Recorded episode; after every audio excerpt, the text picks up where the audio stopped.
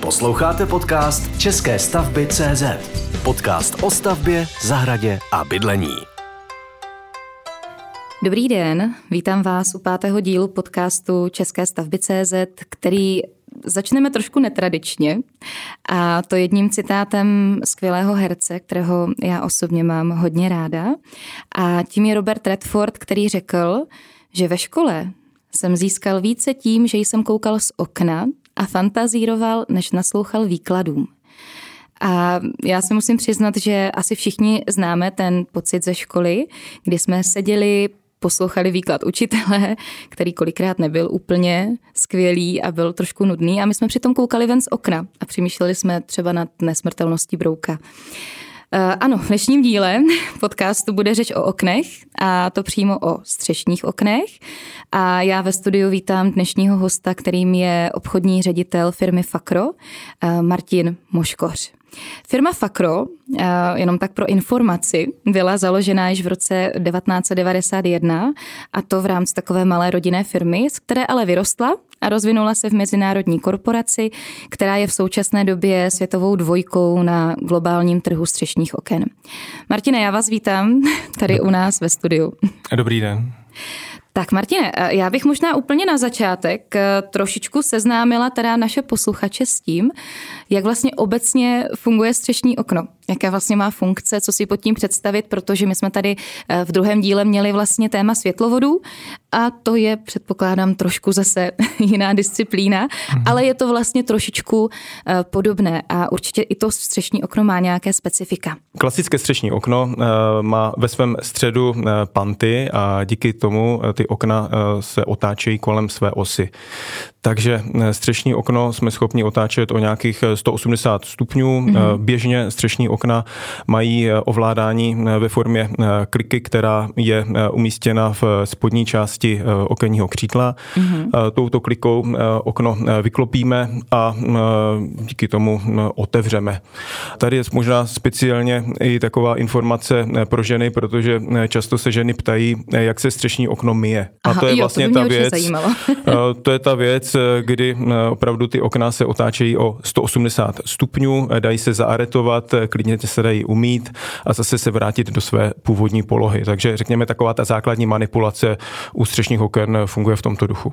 A v rámci bezpečnosti nemusím se bát. Já vím, že to je možná uh, taková otázka trošku mimo, ale že se mi třeba to okno nějak, vím, že ho zaaretujem, ale že by na mě nějak vypadlo cokoliv, nemusím ne, ne, ne, se bát. Tam ty panty vlastně jsou opravdu dostatečně zabezpečené pro to, aby opravdu eh, jakákoliv manipulace s tím oknem byla bezpečná, to znamená mm-hmm. okne, okenní křídlo nevypadá vydává vlastně z okenních rámů. Jo, dá se vyndat, ale to už dělají odborné firmy, mm-hmm. které jsou schopni to okno vyndat, ví, jak to mají dělat, ale běžně ty okna drží krásně, křídlo drží v rámu, takže bez, obra, bez, bez nějakých obav.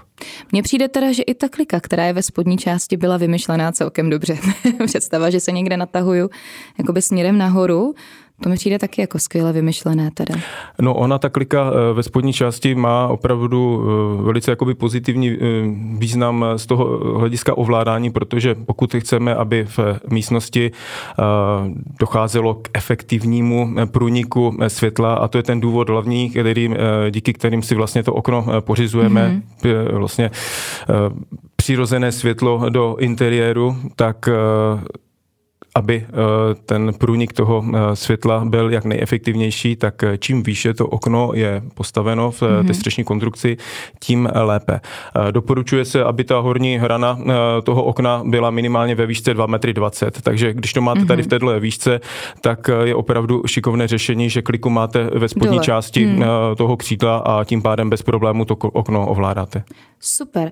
My jsme teď teda malinko odbočili už k takovým jako detailům, které já jsem sice mm-hmm. měla připravené ještě i dál, ale mm-hmm. mě by zajímalo, když se vrátíme k tomu obecnějšímu, teda k té obecnější charakteristice, jaké jsou tedy takové ty primární výhody střešního okna? Proč si mm-hmm. ho mhm. vlastně pořizuju?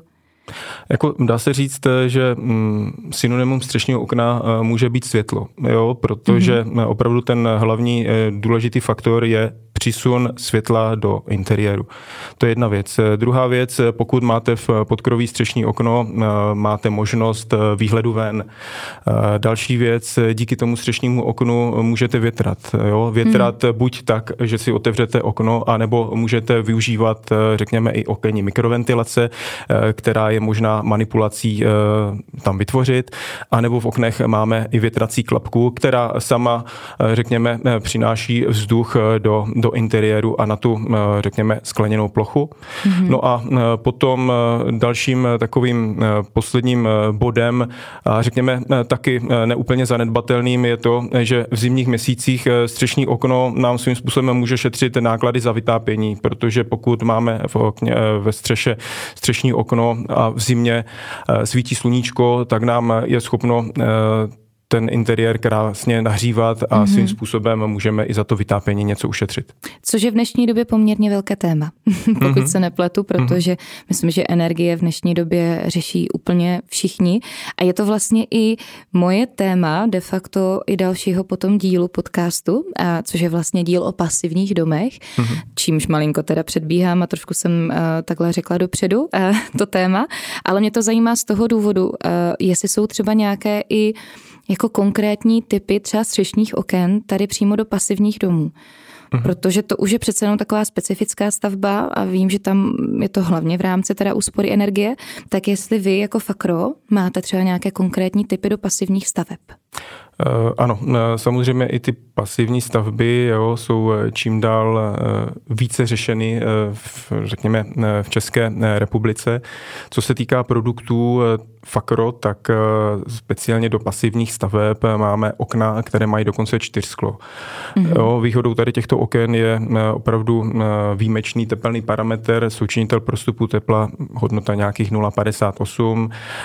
To okno se skládá teda ze čtyřskel Dalším rozdílem mezi klasickým střešním oknem a tady tímto oknem do pasivní staveb je to, že je, eh, řekněme, je dřevěný a ty dřevěné profily jsou širšího rázu, takže vlastně i díky tomu celý ten tepelný parametr toho okna je lepší než u běžných eh, střešních oken. Součástí tady těchto oken je i speciální zateplené lemování.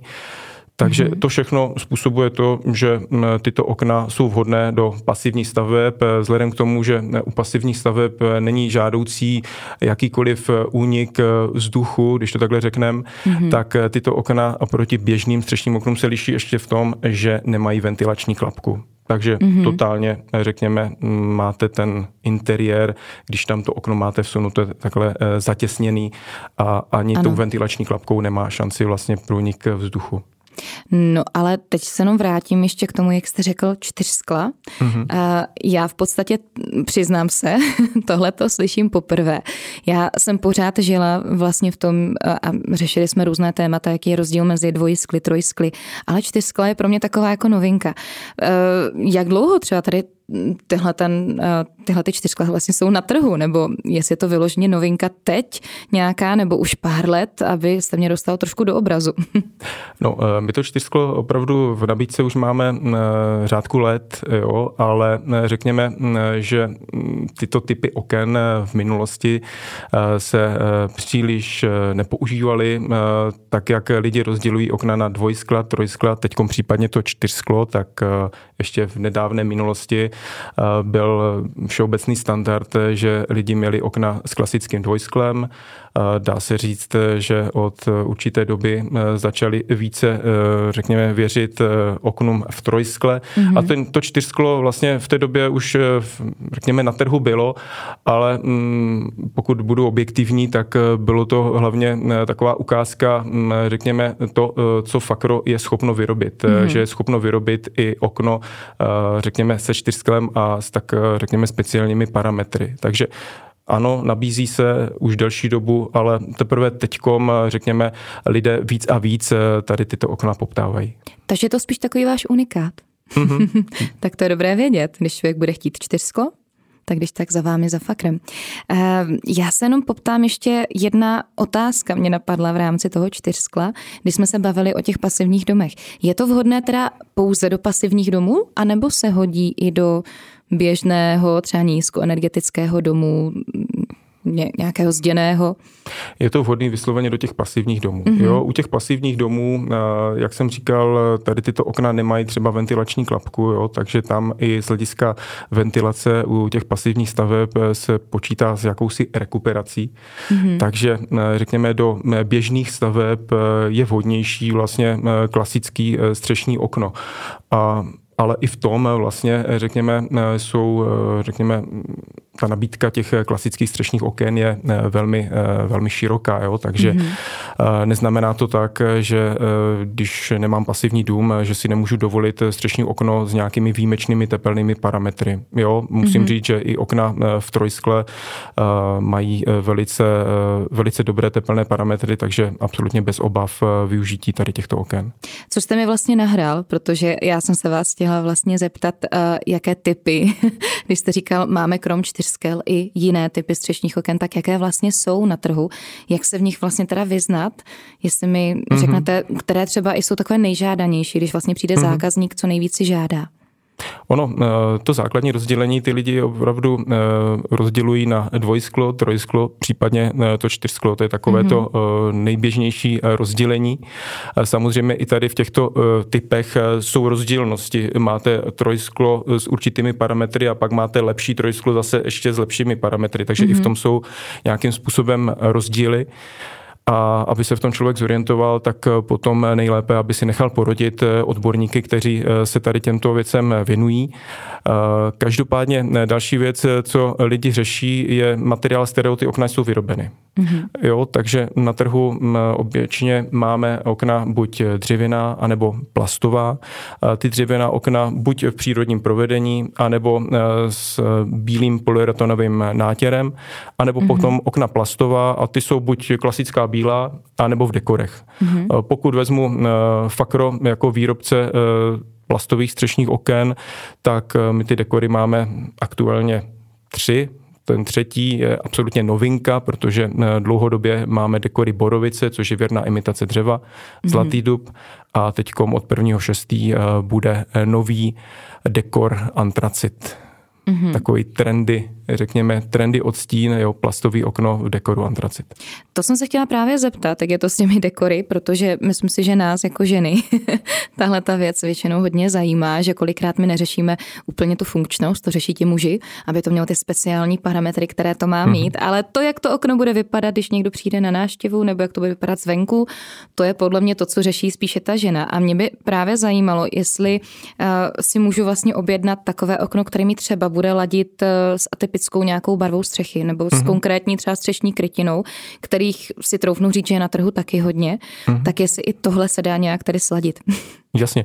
Uh to rozdělení, o kterém jsem eh, hovořil před chviličkou, tak berme tak, že jde o standardní rozdělení eh, oken eh, i z hlediska nějakých dekorů, ale samozřejmě na přání zákazníka jsme schopni dělat cokoliv, takže pokud si žena usmyslí, že chce mít růžové okno, tak dostane růžové okno a ať je to okno samotný, anebo třeba růžové oplechování, růžové lemování, nám stačí nahlásit pouze číslo, oficiální číslo barvy podle mm-hmm. vzorní podniku eh, barev RAL a podle toho my uděláme eh, okno tak, jak si kdokoliv eh, žádá. Je to nestandard, jo, je to nestandard, takže je to výrobek jako nestandard, člověk musí počítat, že tento produkt bude o něco dražší než je hmm. běžný produkt, ale mm, kdo ho bude chtít, tak samozřejmě není problém pro kohokoliv tady toto připravit.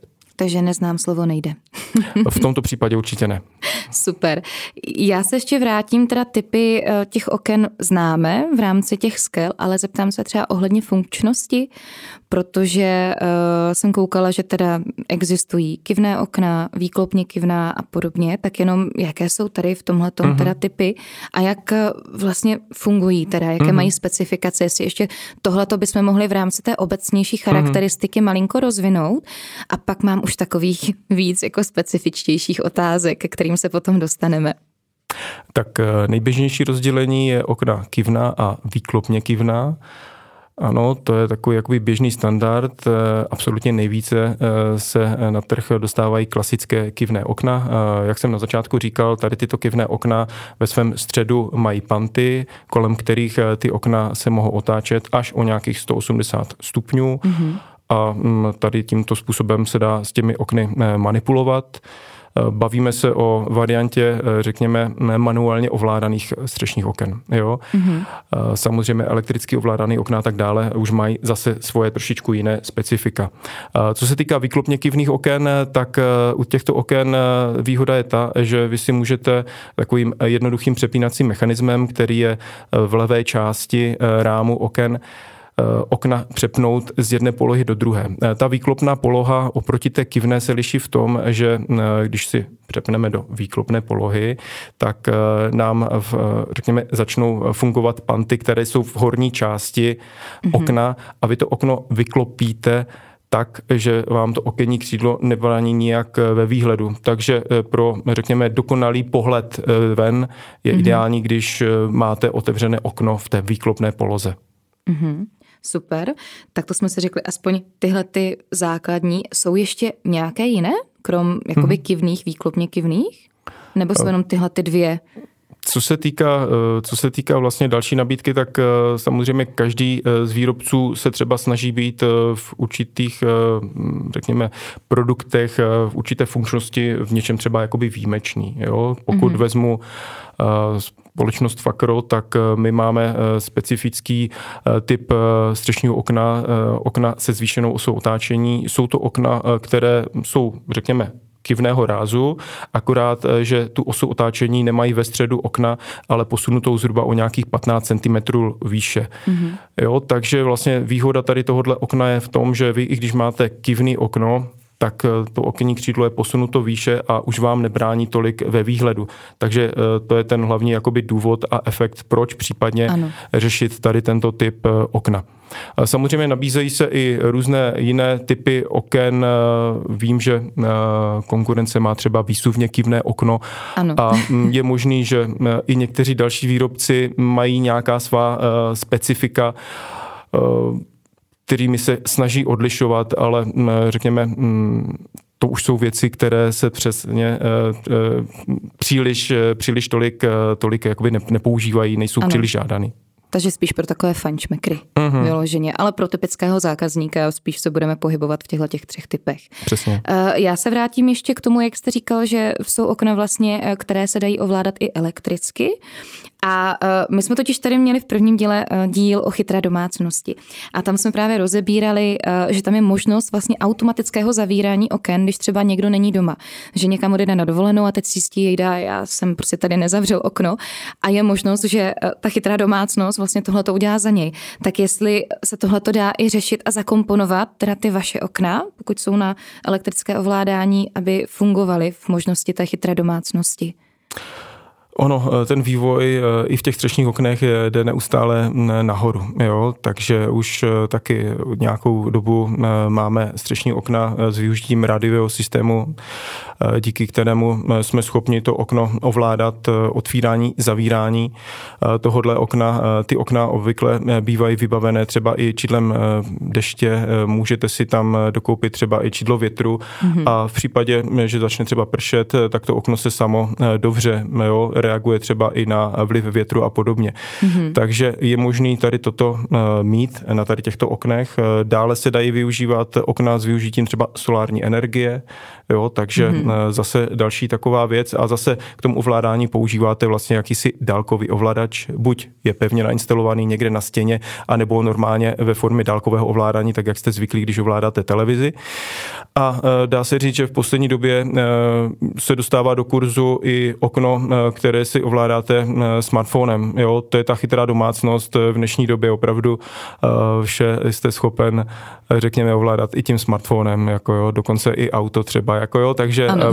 platí to, platí to i k těm střešním oknům teda jako. To je perfektní, protože mně přijde, že ty technologie jdou tak strašně rychle dopředu, že za chviličku si budeme ově- v podstatě řešit smartphonem úplně všechno. Uh-huh. Uh, já se ještě uh, zeptám na takovou asi klasickou otázku, kterou možná řeší všichni protože uh, teď vlastně vedra neustále se jako zvětšují a uh, v podstatě jako střešní okno a, a, a horko v létě je uh, taková ta situace, že jako co budu dělat, jak s tím pracovat, eh, nebudu tam mít extrémní vlastně vedro v interiéru, když budu mít střešní okno, což třeba přes ten světlovod, že úplně nefunguje, tak jenom jak se dá vlastně omezit to přehřívání, protože určitě na to jste připravení. Mm-hmm. to si myslím, že bude základní otázka, kterou řeší zákazník, který přijde vlastně vybrat si střešní okno, že řeší, jak s ním manipulovat vlastně v tom létě, protože v zimě je to výhoda energeticky úsporně takhle řešit, že vlastně nám to nějakým způsobem eh, zlepšuje to klima, ale v tom létě je to spíš asi nevýhoda. Tak jak proti tomu bojujete? Určitě eh, naším zájmem je to, aby eh, v podkroví, kde jsou střešní okna, se žilo dostatečně komfortně. To znamená i v horkých letních měsících. Tady je potřeba myslet na to, že vždycky při nákupu oken je potřeba řešit i stínění těchto oken. Ono nejčastěji lidi kupují vnitřní stínící prvky, jestli to jsou nějaké rolety, žaluzie, eh, plísové rolety a podobně, mm-hmm. což je super věc a je eh, důležitá, aby napravdu nám ten interiér zastínilo, když chceme prostě interiér zastínit vlivem světla, tepla, teda s vlivem sluníčka a toho světla. Každopádně tyto vnitřní prvky nám nepomáhají k omezení přehřívání okna jako takového. Proto se doporučuje, aby každý střešní okno nebylo vybaveno pouze tím vnitřním stínícím prvkem, mm-hmm. ale taky i předokenním stínícím prvkem. A to jsou buď předokenní markizy nebo předokenní rolety. No a e, tady tento materiál vám samozřejmě je schopno e, zastínit ten interiér, ale hlavně vám zakryje to okno před nežádoucím přehříváním a tím mm-hmm. pádem vlastně se to teplo nedostává takhle do interiéru. Takže optimální jednostřešní okno znamená dva stínící doplňky, předokenní mm-hmm. a vnitřní a řekněme ten komfort bydlení je zajištěn. V podstatě je to i pro lepší bezpečnost toho okna, když to tak vezmu, kdyby třeba přišly nějaké kroupy, něco takového, nebo jak vlastně na tohle jste připraveni? No, eh, co se týká bezpečnosti třeba eh, vlivem těch krup, eh, tak tam my jako výrobce Fakro zajišťujeme doživotní záruku na zasklení. Takže jde o to, že opravdu ty skla, z kterých jsou střešní okna mm-hmm. vyrobeny, tak jsou dostatečně pevné a odolné, že opravdu vydrží i opravdu krupobytí. A kdyby náhodou došlo k nějaké kolizi, ano. tak opravdu ten, kdo si koupí okno Fakro, tak ví, že v tomto případě má doživotní záruku a zdarma mu to zasklení je vyměněno tak to je dobré vědět, protože vzhledem k tomu, co se stalo třeba loni, že na Jižní Moravě v rámci tornáda, tak eh, i v našich lokalitách se může stát i nepředvídatelné. Samozřejmě eh, nesmí v té skleněné eh, výplni být třeba zapíchnutá cihla, jako jo, to už je trochu jo, jo. jiný příběh, jako jo, takže vysloveně jde o ty kroupy. naštvaný soused. Přesně tak, vysloveně jde o ty kroupy. Mhm. Jasně. Zeptám se, je i nějaké obecné doporučení pro nějakou jakoby všeobecnou údržbu, jak se třeba o to střešní okno správně starat, aby mi drželo to co nejdéle? Mm-hmm. No, eh, ty okna by se měly každý rok, eh, řekněme, prohlídnout. Eh, řekněme, panty by se měly nějakým způsobem namazat. Před oknem by se mělo zkontrolovat lemování, oplechování, jestli tam mm. není nějaké listí, nějaký nepořádek, toto nějakým způsobem od těch oken vyčistit. No a u těch dřevěných střešních oken tam je prostě potřeba počítat s tím, že po určitém čase je potřeba udělat takovou jakoby zevrubnější údržbu. Jo? Máme i takovou takovou speciální eh, renovační sadu a tam je potřeba vlastně myslet na to, že u těch dřevěných oken eh, po nějakých dvou až pěti letech Jo, je potřeba eh, to okno přebrousit, znovu nalakovat, aby opravdu mm-hmm. zase bylo, řekněme, v pořádku. Toto nám nějakým jo. způsobem odpadá u těch plastových oken. Jo? Tam ta udržba tohoto to charakteru není říct, nutná. Ano. no, ale uh, ještě se vrátím k té energetické úspornosti. My jsme to vlastně naťukli trošičku a já, když to malinko rozvedu, uh, jak je to vlastně i u vás v rámci třeba zájmu o vlastně energeticky úsporná okna? Protože mně přijde, že v dnešní době opravdu je to velké téma. Ať už se jedná o vytápění, uh, ať už se jedná o, o různé izolace, o, o mas, eh, v podstatě materiály na stavbu domů, které už se dělají také pro pasivní stavby a tak dále. Jak je je to v rámci teda energetických úsporných oken, jestli nějaké takové máte a jestli vůbec zákazníci teda řeší Eh, tady toto téma, jestli mají vůbec zájem a zjišťují si třeba energetickou náročnost produktů? Mm, ano, eh, zákazníci si to hodně ověřují. Samozřejmě v dnešní době internetu hodně věcí si i vyzjistí, eh, řekněme, na internetu a, a potom přicházejí už, řekněme, s konkrétními dotazy a opravdu je vidět, když se podíváme na nějaké prodejní statistiky, tak je vidět, eh, jak ten trend eh, z hlediska poptávaných oken se mění jo? Mm-hmm. a neustále vlastně se žádají lepší a lepší parametry oken. Jo? Takže ano. řekněme teď absolutně jakoby nejběžnějším střešním oknem, řekněme, je okno v trojskle. Jo? Takže to je vlastně běžný. Ještě nedávno eh, bylo klasika eh, dvojsklo, nyní už je zcela běžné trojsklo a ty okna ve dvojskle čím dál méně vlastně eh, začínají být v kurzu a dokonce i lidi, kteří letitě mají staré střešní okna a nechtějí dělat příliš velké zásahy do toho svého podkroví, tak kolikrát po nás se požadují, jestli by bylo možné vyměnit vysloveně jenom to zasklení. Chtějí mm-hmm. vyměnit starý dvojsklo za třeba nový trojsklo. Ano. Ne vždycky to jde, ale pokud to jde, tak se dělají i tyto, eh, tyto služby. A tohle jste schopni všechno taky zajistit? Ano, taky. To je perfektní. Uh, já když se ještě jenom vrátím k tomu jakoby výběru, za, s čím za vámi vlastně zákazníci chodí, na co je teda dobré myslet při výběru toho střešního okna, protože teď opomeňme teda to, že se budeme bavit o uh, zasklení, o nějakém rámu, ale co třeba jako střešní krytina, protože i když jsme tady řešili světlovody, řešili jsme, jestli se hodí třeba do každé střešní krytiny. Jak je to se střešními okny? Mm-hmm. Ty se hodí všude? no, eh, je potřeba myslet na to, že to okno není možno zamontovat do každé střechy. Jo? Eh, když vezmu to nejběžnější kivné střešní okno, tak eh, to je možné montovat pouze na střechy, které mají sklon od 15 do 90 stupňů. Jo? Mm-hmm. Takže eh, pokud ten sklon je nižší, tak eh, tam by klasické střešní okno běžně nemělo jít. Takže na to je potřeba nějakým způsobem myslet. Samozřejmě i tyto varianty máme nějakým způsobem ošetřený, existují speciálně nastavné rámy, eh, kterými ten mm-hmm. sklon toho okna jsme schopni vytvořit, ale řekněme běžně pod 15 stupňů by se ty okna neměly montovat. Na to je potřeba myslet v jedné, jakoby v první fázi.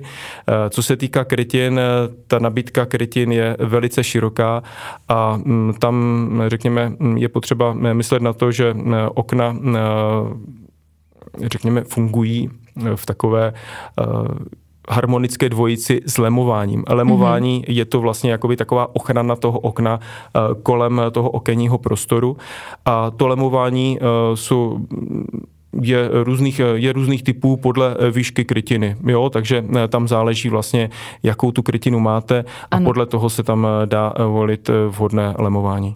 Máte třeba i, já nevím, nějaký konkrétní třeba netypický příklad, kam jste montovali střešní okno, do jaké třeba střešní krytiny? No, eh, takový jakoby neúplně jakoby běžný případ, eh, ale je to případ, s kterým se, eh, řekněme, hodně potýkají hlavně kolegové v Holandsku teda. Ano. To jsou ty slámové střechy, jo, takže mm-hmm. i do těch slámových střech je možný okno namontovat a vysloveně i na ty slámové střechy máme specifické lemování mm-hmm. kolem, kolem oken. Jak říkám, tady je to taková výjimečná záležitost, ale kolegové v Holandsku se s tím potýkají běžně. To si snad budu muset vygooglovat, to by mě strašně zajímalo. Přiznám se, že nevím, jak přímo vypadá slámová střecha, takže to si mhm. určitě najdu. Uh, mě ještě zajímá, uh, co vlastně plochá střecha. Přebavili jsme se o nějakých úhlech, jestli se dá prosvětlit třeba i střešním oknem, teda interiér pod mm-hmm. plochou střechou. Jako i ta architektura dnešní doby eh, vybízí k tomu, že eh, ty okna do plochy střechy se taky, eh, řekněme, používají čím dál více a i u rodinných domků vlastně se potýkáme vlastně s domy s takzvanýma kostkama, do kterých je možný vlastně implementovat tady ty okna do plochy střechy. Jo, tam ta nabídka samozřejmě je taky velice široká, jestli máme klasické okna s plochým zasklením nebo řekněme s polikarbonátovou kopulí, ta, eh, řekněme, nabídka a škála je široká a každopádně mm-hmm. i eh, tyto typy střech eh, máme ošetřeny tak, aby jsme i v těchto případech byli schopni zajistit světlo do interiéru. Tak to moc děkuju, to já jsem myslela, že to vůbec nejde. Nicméně, jak je to v rámci vlastně i té velikosti, když se vrátím k tomu, že bych chtěla třeba v interiéru opravdu hodně světla. Mm-hmm. Jo, mám nějaký třeba půdní prostor, mám tam ateliér, chtěla bych ho hodně prosvětlit. Je možné vlastně ve střeše montovat ty, ty okna vlastně vedle sebe nebo nad mhm. sebou, mm-hmm. jestli jich je možné použít víc a po případě, jaké vlastně největší okno jste vůbec schopni vyrobit. Eh, ono se doporučuje hm, pro podkroví, které je opravdu hodně užíváno, aby eh, podíl podlahové plochy versus eh, plochy okna bylo v poměru 1 k 8. Takže podle toho eh, to by mělo být nějaké měřítko, eh, kolik metrů čtverečních, řekněme, prosklené eh, plochy by v té střeše mělo být. My jsme schopni samozřejmě zajišťovat, ať řekněme velká střešní okna a tím největším střešním oknem, které nabízíme, je okno s tou výšernou osou otáčení a můžeme u tady tohohle okna dosáhnout výšky až 206 cm, takže mm-hmm. to je mhm. takové jakoby gigantické velké střešní okno a je možný vlastně tady tyto okna samozřejmě mít i v různých sestavách vedle sebe, nad sebou a e, vytvářet samozřejmě e, více prostoru pro průnik e, toho, toho světla. Každopádně, když vezmu podkroví jako takový, tak se doporučuje pro maximální efektivitu průniku světla do interiéru, pokud máme raději než sestavy oken vedle sebe, tak raději ty okna vlastně rozmístěný ve více částech toho, toho podkroví, tak aby opravdu toho světla vlastně tím pádem do toho interiéru docházelo co nejvíce. Hmm, a to je dobře, protože není nad denní světlo, že? Co si budeme, než nějaké zářivky. Ehm, já už tady mám posledních pár otázek a chtěla bych eh, ještě otevřít téma, eh, protože inovuje se v dnešní době úplně všechno. Snad. A posouvá se to teda opravdu strašně rychle dopředu ve všech eh, v podstatě oborech. Jak je to u střešních oken? Jestli jsou nějaké jakoby trendy, jestli se využívají nové technologie, které se třeba nevyužívaly před deseti lety, a jestli se vůbec ještě nějakým způsobem, způsobem vůbec dá inovovat ta střešní okna do budoucna. Mm-hmm. No, jedna věc samozřejmě jsou tepelné parametry, to jsou hlavně věci týkající se zasklení a konstrukcí eh, tady těch oken, jo, takže řekněme eh, z tohoto pohledu eh, se neustále vlastně nějakým způsobem něco nového vyvíjí vlastně a ty parametry oken těchto záležitostí jdou neustále eh, dopředu. Eh, další věc eh, je opravdu ten vývoj třeba i toho ovládání. Jo?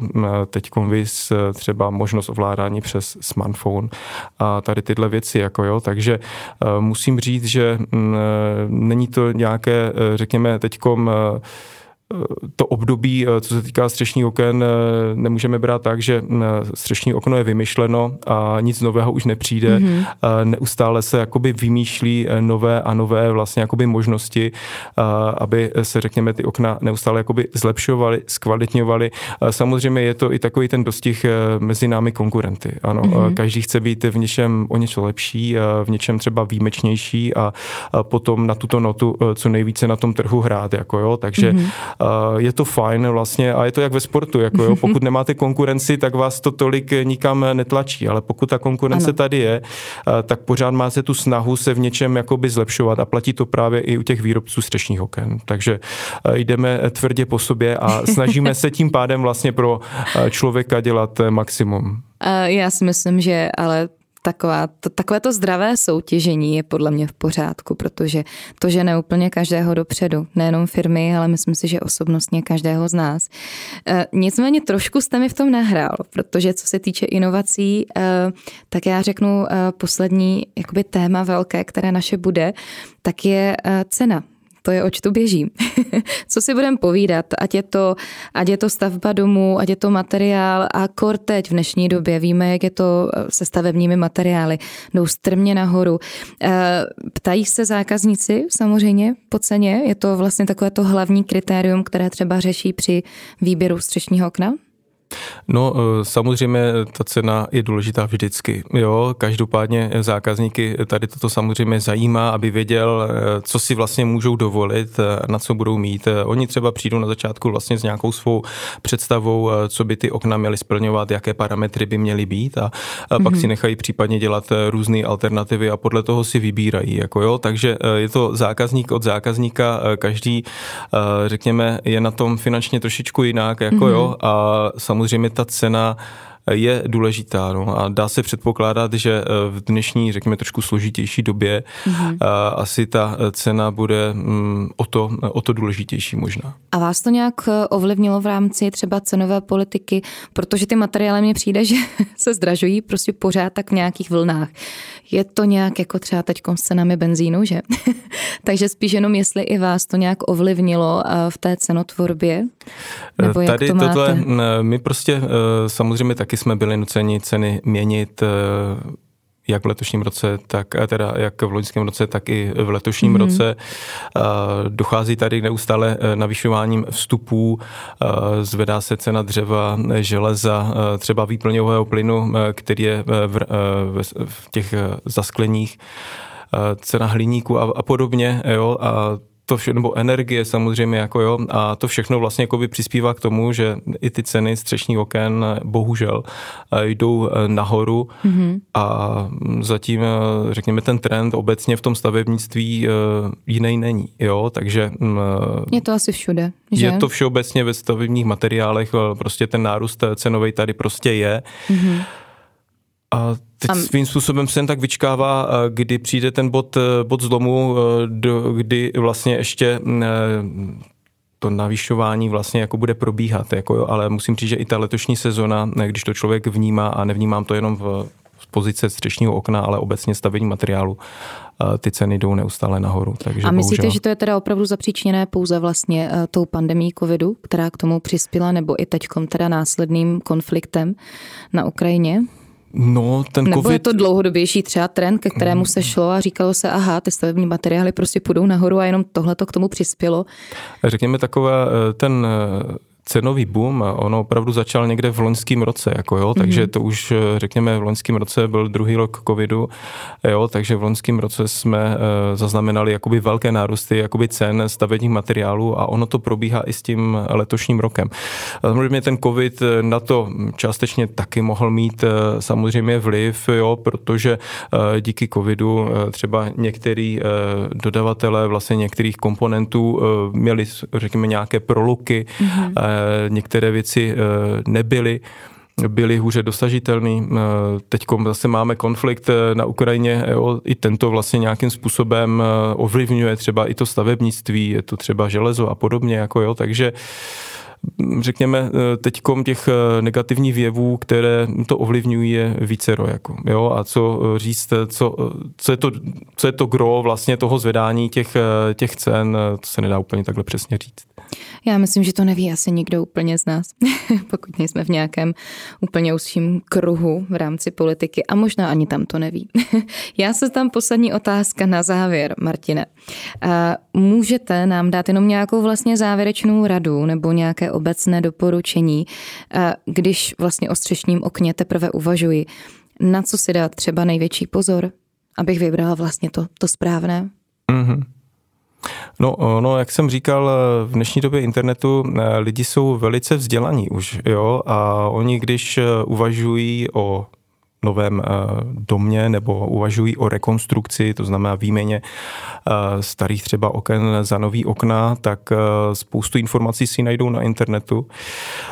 No a řekněme, oni potom opravdu hm, hlavně si lidi musí uvědomit, hm, případně eh, co ty okna, jestli dřevěný anebo plastový, vlastně eh, do budoucna, eh, řekněme, jak je třeba potřeba vlastně s něma pracovat. Musí si uvědomit to, že dřevěný okno nemůže mít 15 let ve střeše, aby na něho třeba nešáhl. Je mm-hmm. potřeba po určité době dělat nějakou renovaci.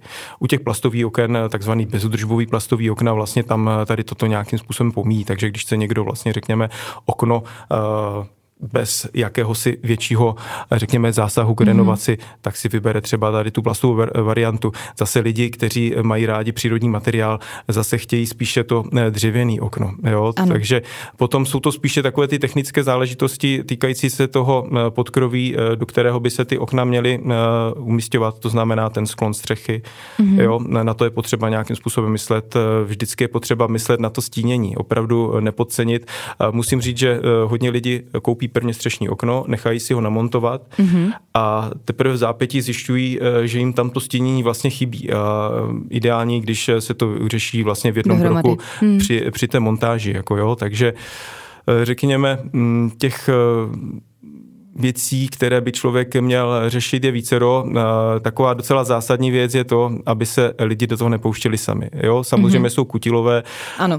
kteří se do toho pokoušejí sami, někdo s větším a někdo s menším úspěchem a tu montáž bych opravdu nechal vždycky na profesionálních firmách, které jsou zvyklé tady toto dělat. Ano. Ono přece jenom, když máte střešní okno ve střeše a není kvalitně namontováno, tak eh, to je potenciální problém. Proto je eh, doporučení vždycky eh, dbejte radši na radu odborníka, který tady tyto okna běžně montuje a věřte tady těm specialistům. My tady tyto specialisty máme třeba uvedený Skvěle. na webových stránkách, takže doporučujeme montážníky, kteří s tou montáží mají zkušenost.